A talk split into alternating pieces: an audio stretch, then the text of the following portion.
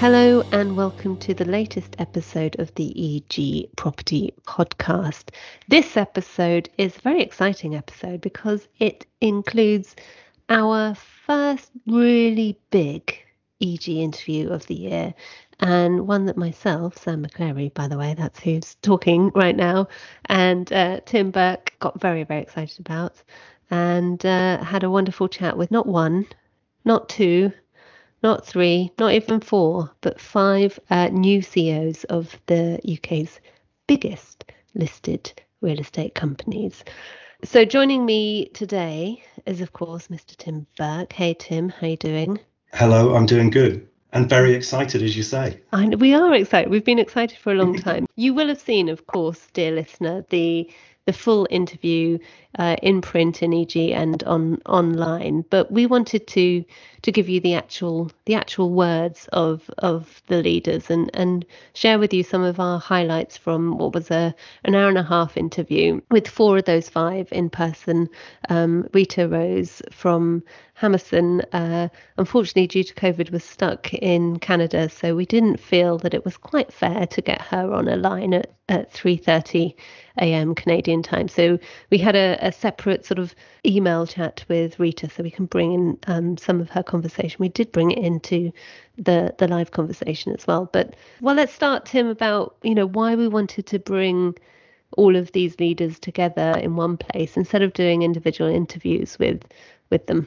Well, I think there was so much change last year at the top of at the top of so many of the big listed property companies. And it felt like as we drew towards the, the, the, end of the year, in the space of just a few months, you had uh, what felt like an entirely new leadership team right across those businesses. And it suddenly, it looked and felt very different. And I think it's fair to say that, that these new CEOs have probably made the most diverse band of leaders in the big property companies that, that we've seen. And so you and I were were talking about how good it would be to get as many of them as we could together so that rather than just sharing their thoughts and their views on the, the challenges and opportunities ahead with us and EG's readers and listeners, they were sharing those thoughts with each other too, so that it wouldn't be an interview, it would be a genuine conversation where, as they settled into those CEO seats, they could bounce ideas and thoughts and hopes and concerns off each other. So, uh, it, look, it was a real pleasure that we could get everyone together to talk us through, crikey, everything from COVID to the future of the office to managing the well-being of your staff during this time, and making sure that that real estate is is understood as a force for good um, you know, not always something that we're convinced uh, policymakers and government understand, but um, something that after this conversation with um, with these new chief execs, I feel they're all uh, they're all going to make a very big effort in in changing. Absolutely, and it was it was a really refreshing conversation as well, wasn't it? Because everyone was very very relaxed actually, and very very open. I thought it was great, and we should. I suppose get on to what we want to share with listeners and, and let them hear some of that that conversation. So um, those of you that have read the piece will see that um, the conversation was broken down into into several key themes, and and we're going to bring you some of the the highlights around those those key themes. And and and let's start. Tim, with the first question that we asked, which was around how each of these CEOs found taking over during a lockdown and not, you know, physically being able to to get into the the new business that they had mm. joined and you know press press the flesh as as we used to say yeah what a yeah what a challenge to you know to take over leadership of a company um, in these circumstances. You're you're right. And you know i think our guests were were very upfront about just how difficult that's been um, and the, the you know the challenges that they faced. So let's uh, let's bring our listeners some thoughts from uh, Lynda Shillaw at Harworth about how the pandemic has changed the hiring process. Uh, Sarjit Sambhi at St Modwen on the importance of networking in real estate, and Landsec's Mark Allen on the kind of tone that he now wants to set for his teams, uh, having taken over as chief executive. I was in process during the first lockdown. So um, you know, so and and that and I think actually having spent not only go, gone through that process myself, which was largely conducted on Teams, hmm. um, because in the early days you couldn't meet anybody. Luckily, it started to ease as we got to the end of the process, so I was able to, in a socially distanced way, for example, meet my chairman, who I spent quite a lot of time, you know, sort of um, digitally talking to, but actually hadn't met in the flesh. But you know, I met um, most of my board, you know, sort of I met by teams. You know, I did sort of um, meetings with the board. Um, I managed to sort of get meetings with my executive team face to face. There was this window, you know, around sort of July, August where you could you could do that. Hiring has changed actually, and I, I think it's changed. Um, fundamentally and probably will never go back to how it was before you know we can do a lot we've we've worked out and we realize we can actually do a lot um, you know, sort of through the media mm. of Teams or Zoom or whatever we're using. Um, and I've certainly been um, on panels to hire non-execs and actually in one instance a chairman for one of my boards uh, where a lot of that early interface and, and selection process has actually been, you know, sort of through through the wonderful media of um, of Teams obviously the final decision has to be a has to be a face to face we're hiring at the moment within our business and a lot of that's been conducted in that way. It's made it quite difficult with certain key appointments. Um, you know we're, we're hiring um, you know a head of investor relations at the moment which feels like you know something that you have to sort of see that individual ultimately face to face. But that totally got kiboshed by the last lockdown. So we've had to be quite creative about how you know sort of we uh, we continue that process. Um, but yeah the whole the whole thing was going right back to where it started very different to um, anything that I've ever experienced in my career um, and arriving in the business became almost a continuation of how I'd been hired because I'd been going sort of on the you know, through hmm. lockdown on that journey. So, and maybe 18 years in BT, I sort of accepted the um, you know, so we didn't use as much video conference because it wasn't as effective back then, but actually lots of audio conference with teams that were very geographically dispersed. So maybe my, I'm, you know, my, I was more accepting of the fact that I could do things remotely because I'd spent 18 years in a tech company where that was normal. Um, and it was probably the other organisations I worked in after that that it was less normal for actually the text allowed me to kind of get you know get to uh, to you know folks in the industry probably quicker than it might have done otherwise. Um, you know, in terms of you know getting a time when you know both both um, parties were, would be in London or the same place and um, and making the connection that way. I mean, I was fortunate. I did manage to grab Mark in real life uh, before I joined, which I really appreciated um, and managed to do that with a few others. But I think in terms of networking, you know, allowed it, you with the technology allowed you to do it quicker.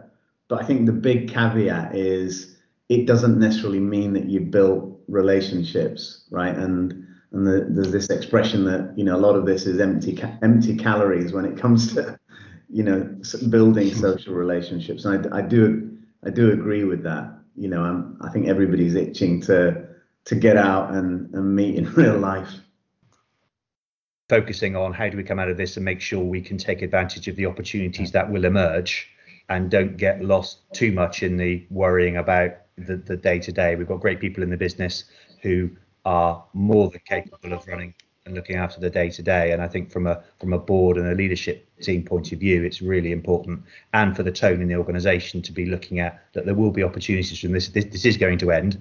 There will then be opportunities, and our job is to make sure that we are in position to take advantage of those opportunities. It's actually a great time to do a strategy review because everyone has just had a very kind of sharp, shocking reminder that you know the, the, the unthinkable can and does happen and therefore we need to be planning and being prepared to be radical. Um, being radical in a listed environment um, in the middle of a pandemic before vaccinations, not necessarily what shareholders want to hear. So, you know, there's an internal and an external aspect to things. But, um, but I think as leaders, we do need to be prepared to be radical. So, being being radical, well, uh, you know, I think that's it's a scary thing to do, isn't it, for a listed company to be be radical? But it's definitely something that is needed as we come out of of these times. So really great to hear hear Mark talking about mm.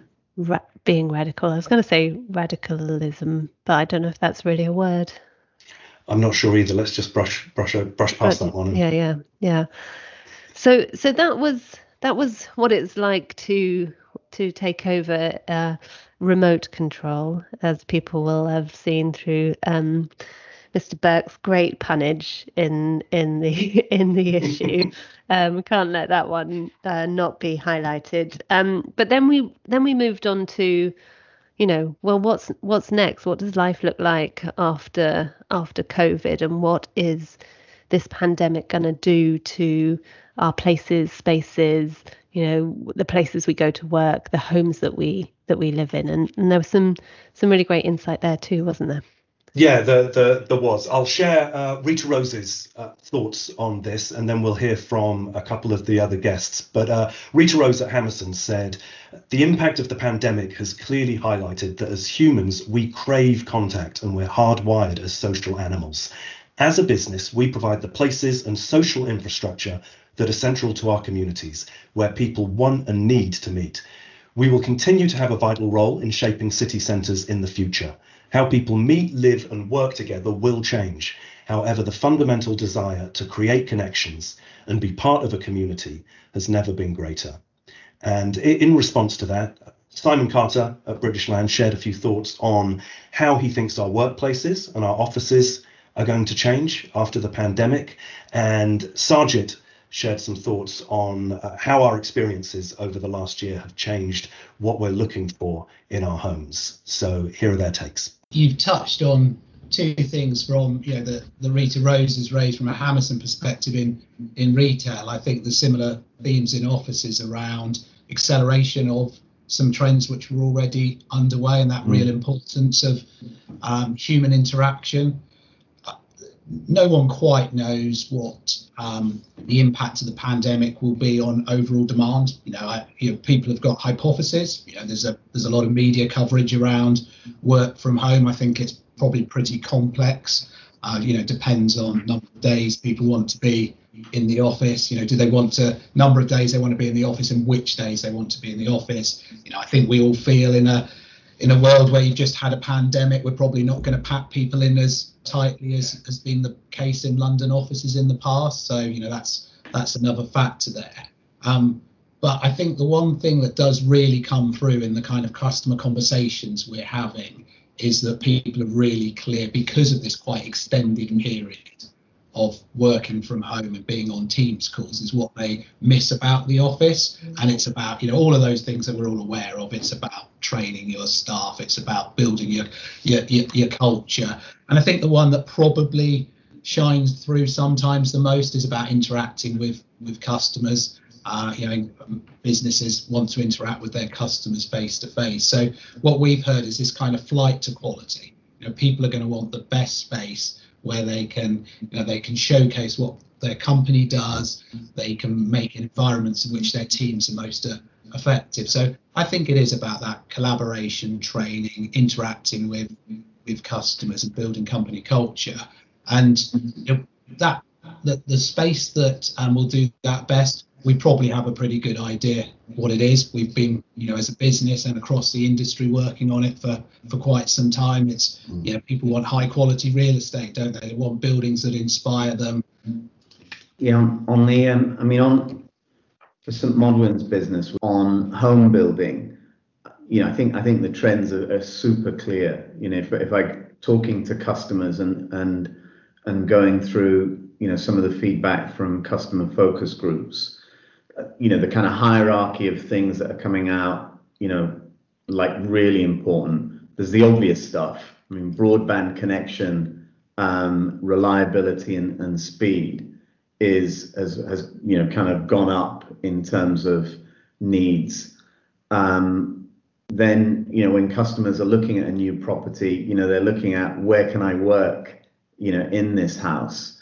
And um, you know we're having to kind of adjust products so that it's it's quite clear that that you know the the space for home working is as flexible as it can be because not everybody can afford to have just a dedicated um, uh, home working space.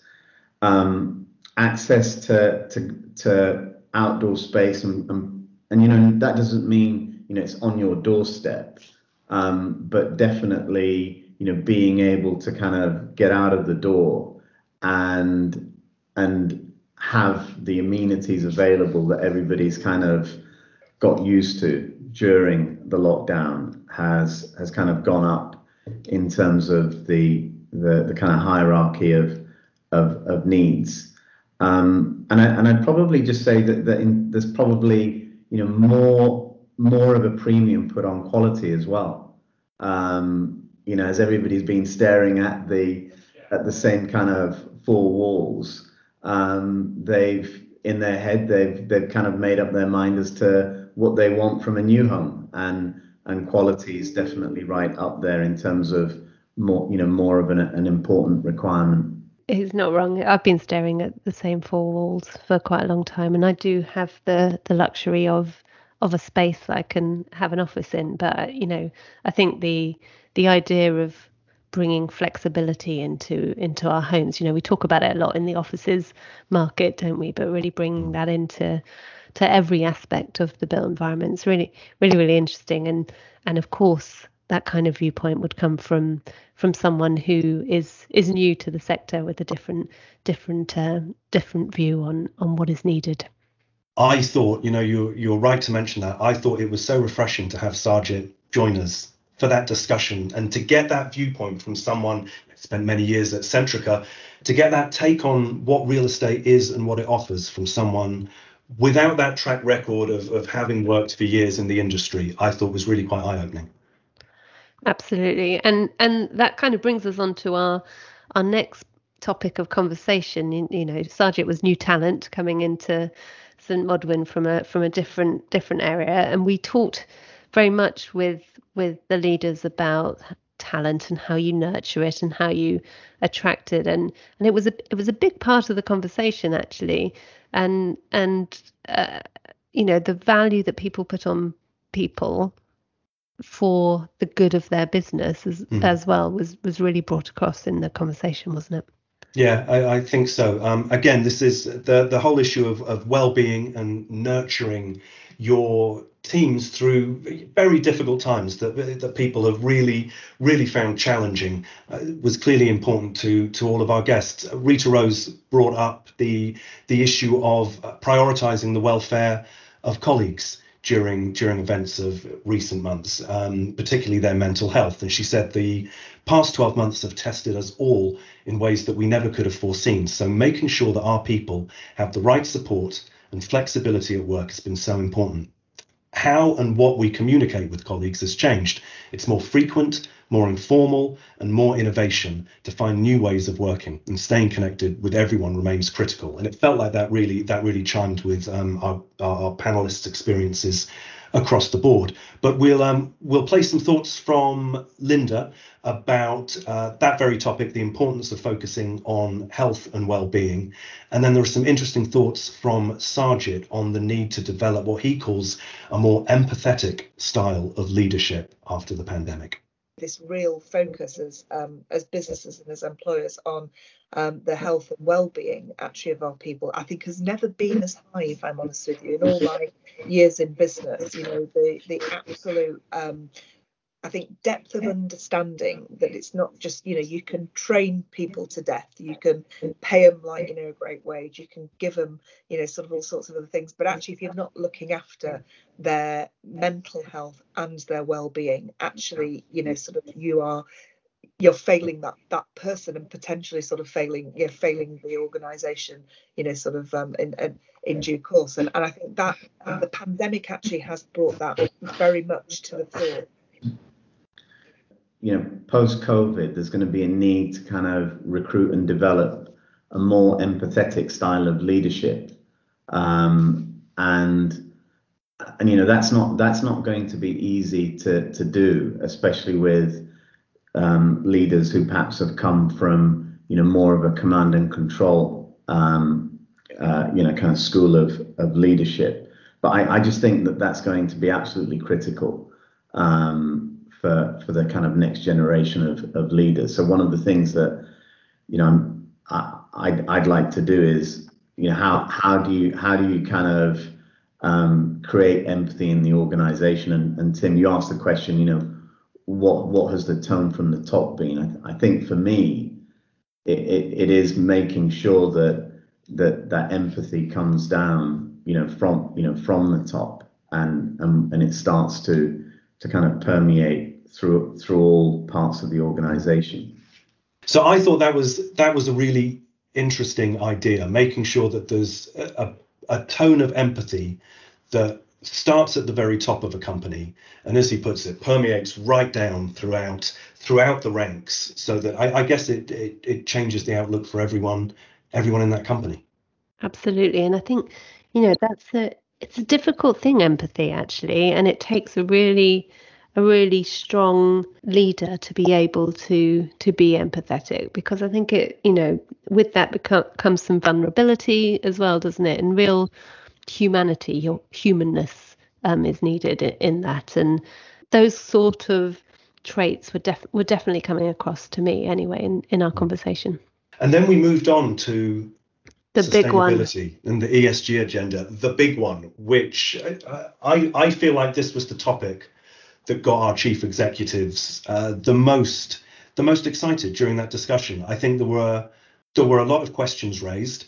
I don't think questions to which everyone pretended to have the answers, but there was a really interesting debate to be had. Did you not think? It, it was it was fascinating to listen into because we are, you know, we people are talking about sustainability a, a, lot, and there is a lot of noise around it, and um, you know the the greenwash word gets gets thrown about quite a lot. But the, this was leaders who you know see a real necessity mm. for real estate to take responsibility uh, in in terms of the climate challenge, but also, you know, a lot of sort of searching, I suppose, for for how to do it and and and guidance and the the need for a level playing playing field.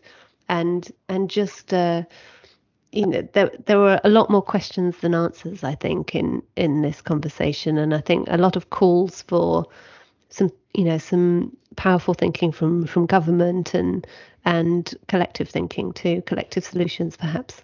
Yeah. Well we'll play some thoughts from the ceos so um, coming up here we have mark allen talking about the increase in investors focus on esg but why he's sometimes a little concerned that they're asking it more to tick the right box than because they actually want to know the answer. Uh, Sarjit shares his thoughts on the kind of um, the kind of policy changes that might be necessary and the kind of assistance that real estate as an industry should be giving to government to help it work out the right approach. And some optimistic words from Simon Carter as well. Uh, he, as he acknowledges, we we focused a lot on the challenges in this discussion, but he thinks this has become um, such an important topic to stakeholders of all types that he feels he feels confident within the next few years we'll be having some very different conversations. I, I guess almost the, the, the, easy thing for, for us all to say, uh, and, and, this is across the whole sector, this is the you know the equity markets as, you know, as well, is that um, uh, you know, sustainability is really important. It's got to be at the it's got to be at the, the kind of core of what we do. And I, I have a, I, I certainly have more meetings with um, uh, investors now where there are questions about mm. the sustainability agenda, um, about uh, path to net zero, and in a small number of cases, but it is a very small minority. Those are questions that are posed by people that are experts in that space. More often than not, those questions still come across more as a they're kind of part of the the tick list of what investors need to ask about.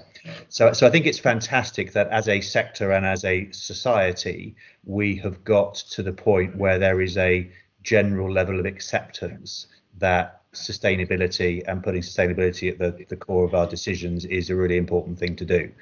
Um, what we haven't seen yet is anyone make any of the really, really tough decisions that become a natural consequence of that.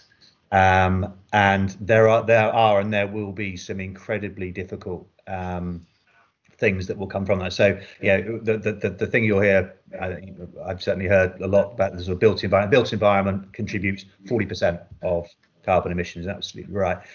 But so if you're going to look at, at that, and so is it about building new building and then everyone measures net zero in a different way and there's going to be this big argument about scope three it's, it's, like that thing where you know back in the financial crisis you know you know the the, the big issue was there were always liabilities that didn't sit on anyone's balance sheet well, I think we're kind of going to end up with the same thing in sustainability. That we're going to have these carbon emissions that don't sit in anyone's carbon emission statement because they all say, well, there's my scope one, there's my scope two, and I do this bit of scope three, and you sort of toss it all up, and it doesn't quite get to um, where we are, sort of in um, you know in totality. But is it about building new buildings in a net zero way, however you choose to measure, or is it about looking at the existing existing environment and looking at how do you recycle and reuse what's already there, which is you know, candidly going to be the best way to minimize the, the net carbon impact. Uh, to me, that feels like there ought to be a massive opportunity within that. I think the answers won't come from government. I think I think actually we we need to kind of help the government say, yeah.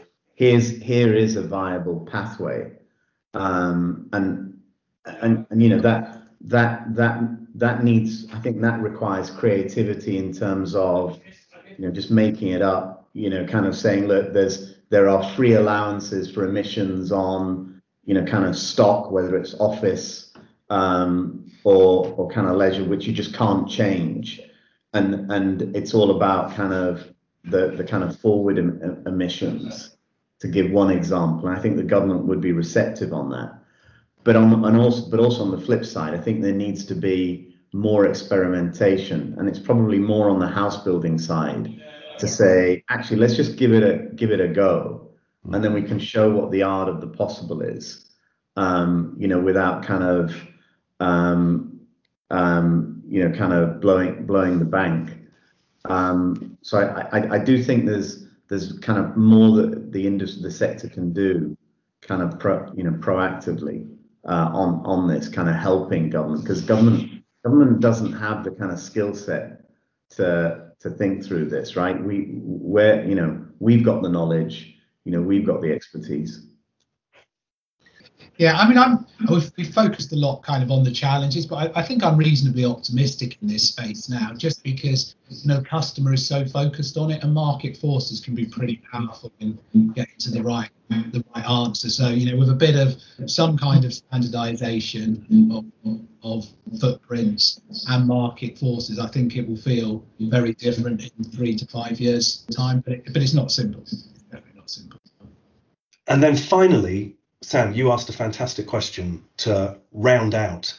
Why, thank you. Our discussion, which I think again brought up some very some very interesting answers. Do you do you want to talk through the um, the final conundrum that you put to our CEOs? Yeah, sure. So it's it, it's a bit of a bugbear of mine, and I'm sure listeners will have heard me go on about it um, quite a lot. But I always have quite an issue with the real estate industry that it is really, really poor at talking about itself in a way that is communicable and that people understand. And, you know, never has that been more apparent than over the last nine, nine, ten months. And the question I uh, I posed, I suppose that you know that one of the biggest takeaways that we've had from last year is that government and the public doesn't really understand what real estate is or what it what it does, what it can do, and you know that we've we've seen this quite clearly in the way that landlords have been treated.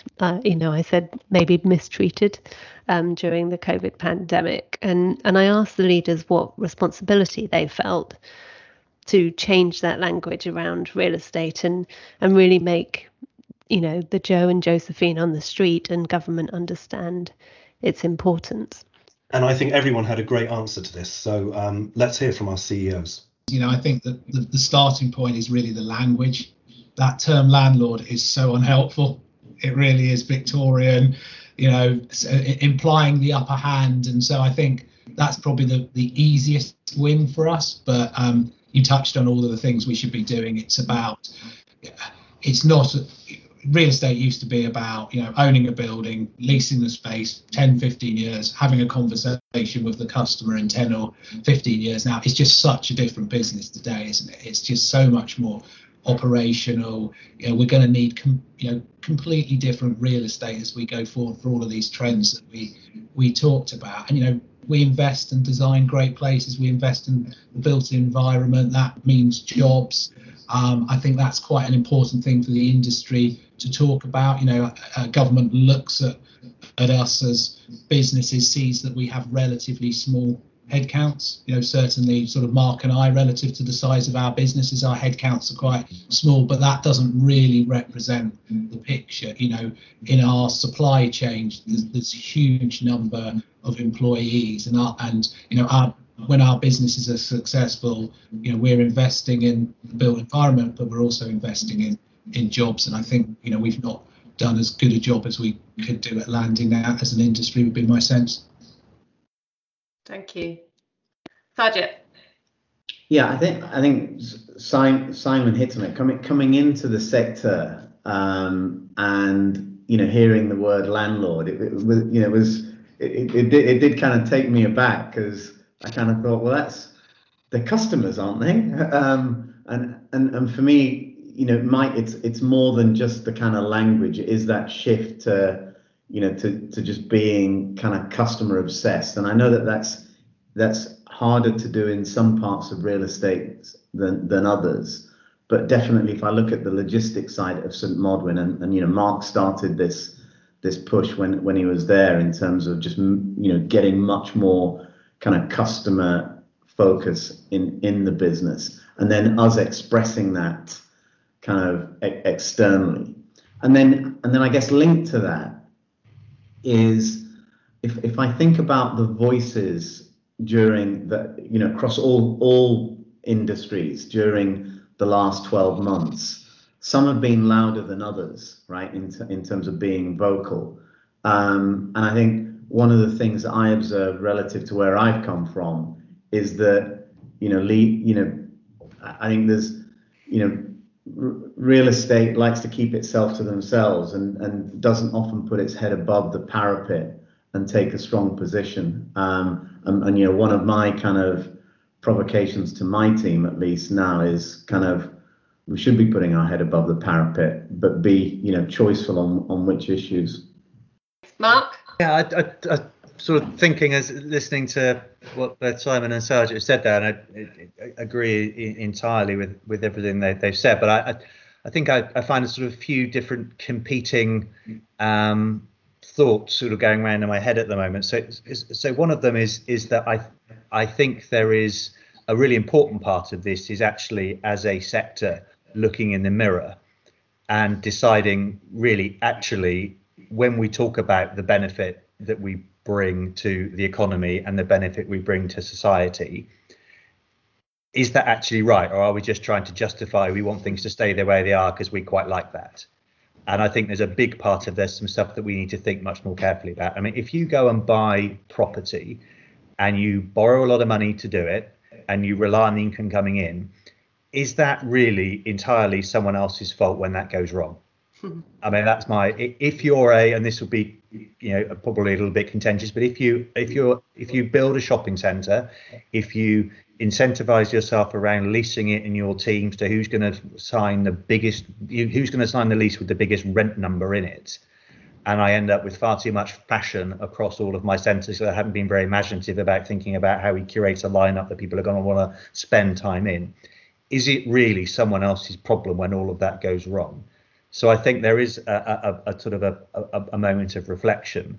But then I find myself when I talk about sort of competing views is that then I think there's also a little bit where we we are shy about actually getting on the front foot and saying no this is the value that the sector brings. And so i think you've kind of got that slight sort of jekyll and hyde element that we need to reconcile those two things. So there's so there is change as a sector that we need to be making and we need to acknowledge and we need to be advocating and then there are things that we really need to be setting out. The, the worst of all is when you, you you find you're sort of part of a narrative that's trying to justify something that you don't really actually buy into. My own view with respect to, I mean, it's all being with the rent moratorium on, on, on retail. I, from from day one, my view of this was that this is this is an extraordinary moment in time. We are providers of capital. This is going to be a one-off hit to capital. We need to be kind of sharing the pain. My frustration with that has then been actually how you then get that intent through between ourselves, our customers,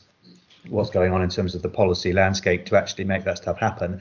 And then you've got others saying, no, no, no, absolutely, and they signed the lease, you've got to pay the rent. I mean, it's just a, it's just a, a to me a, a, completely crazy way of thinking about things. And so, it, how you reconcile those things and whether there's a way of speaking as one voice for the sector when you've got that modernization and kind of aspects of things to be done in terms of our behavior and way that we think about the contribution, the value we bring to society rather than the economy and then actually being brave enough to put our head above the parapet, as, as Sarjit said, and say, look, these these are the things that we do. Look at the jobs we create through the supply chain, all those other things. Um, you know, there's quite a lot to work through there, um, but something I certainly, from my perspective, very committed to trying to reconcile what may prove to be irreconcilable. But we're going to have a good go.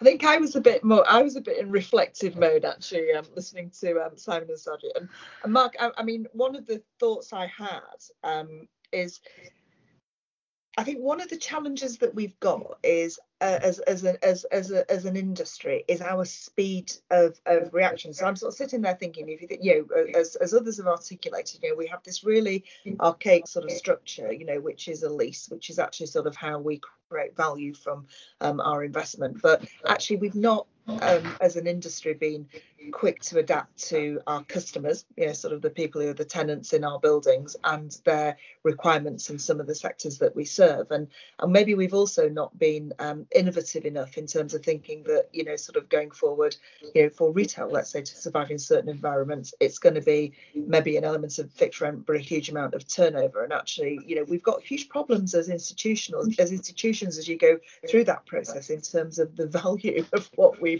done, you know, sort of with our shareholders' money and how that reflects as uh, it gets reflected as it changes. We've also, I think, probably not paid um, in enough attention to making sure that when we're putting, um, for example, hospitality restaurants, um, you know, sort of into premises, it's been a big driver of, you know, around a lot of shopping centres in terms of footfall and dwell time.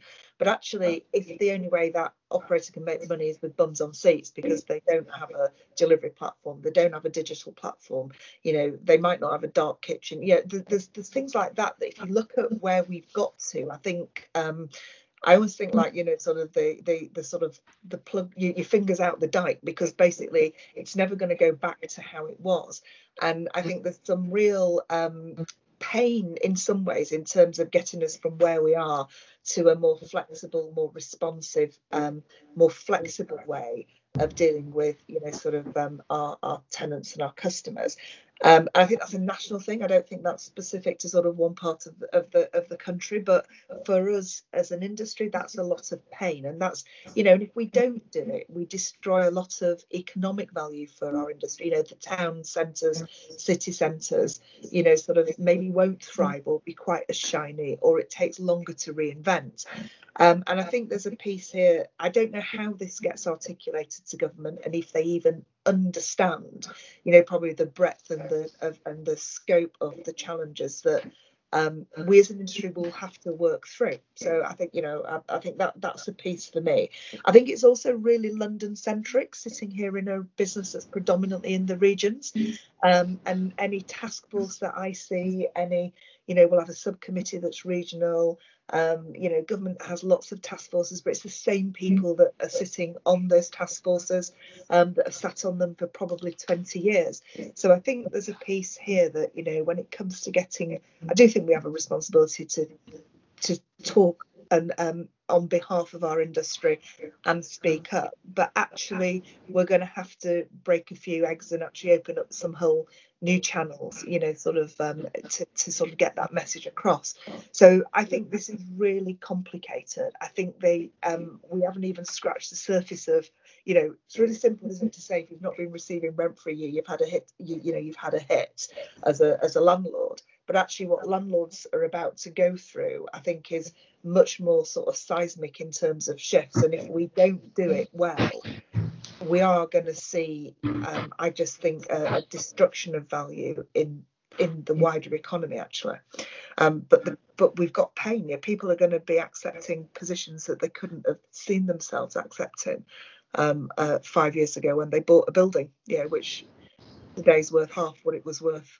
You know what, what they paid for it. I mean, yeah, it's it's quite it's quite a difficult sort of um, set of things to balance.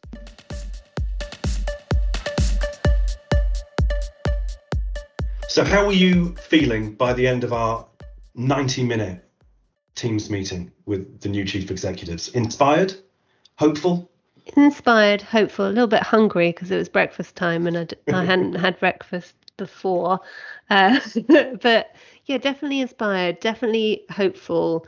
I think that we have, you know, they've, they've, they've got a lot of work to do and a lot of responsibility sits on all of their shoulders. But I think the very fact that they came together to have a conversation um, like that that we've just heard shows that you know they they care and they want to do the right thing. They want to you know run of course run successful businesses of course um, you know create great returns for their shareholders but there was you know an emphasis on people on the planet on really showcasing the the value of real estate, which I think is a pretty good way to start the year.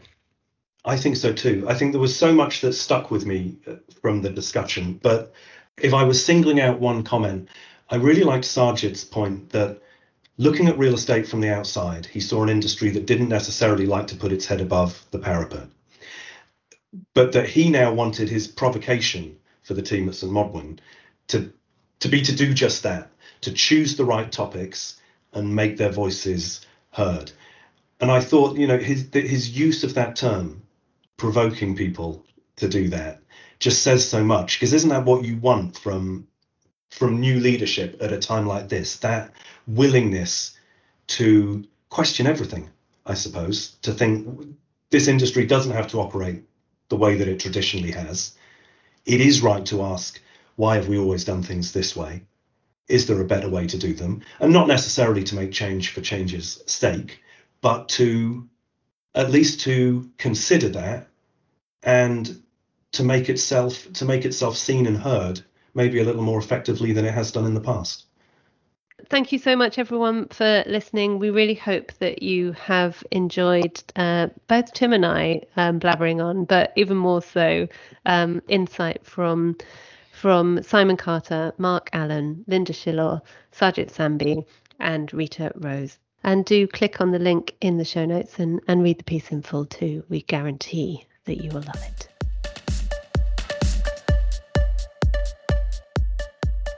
Thank you for joining us for this episode of the EG Property Podcast. We hope you found the content insightful and helpful. If you'd like more of the same and to keep up with all the latest news, views, analysis, and research that the EG Group has to provide, be sure to sign up to all of our property podcasts and subscribe to Radius Data Exchange for unlimited access to all of our content and comprehensive commercial real estate data.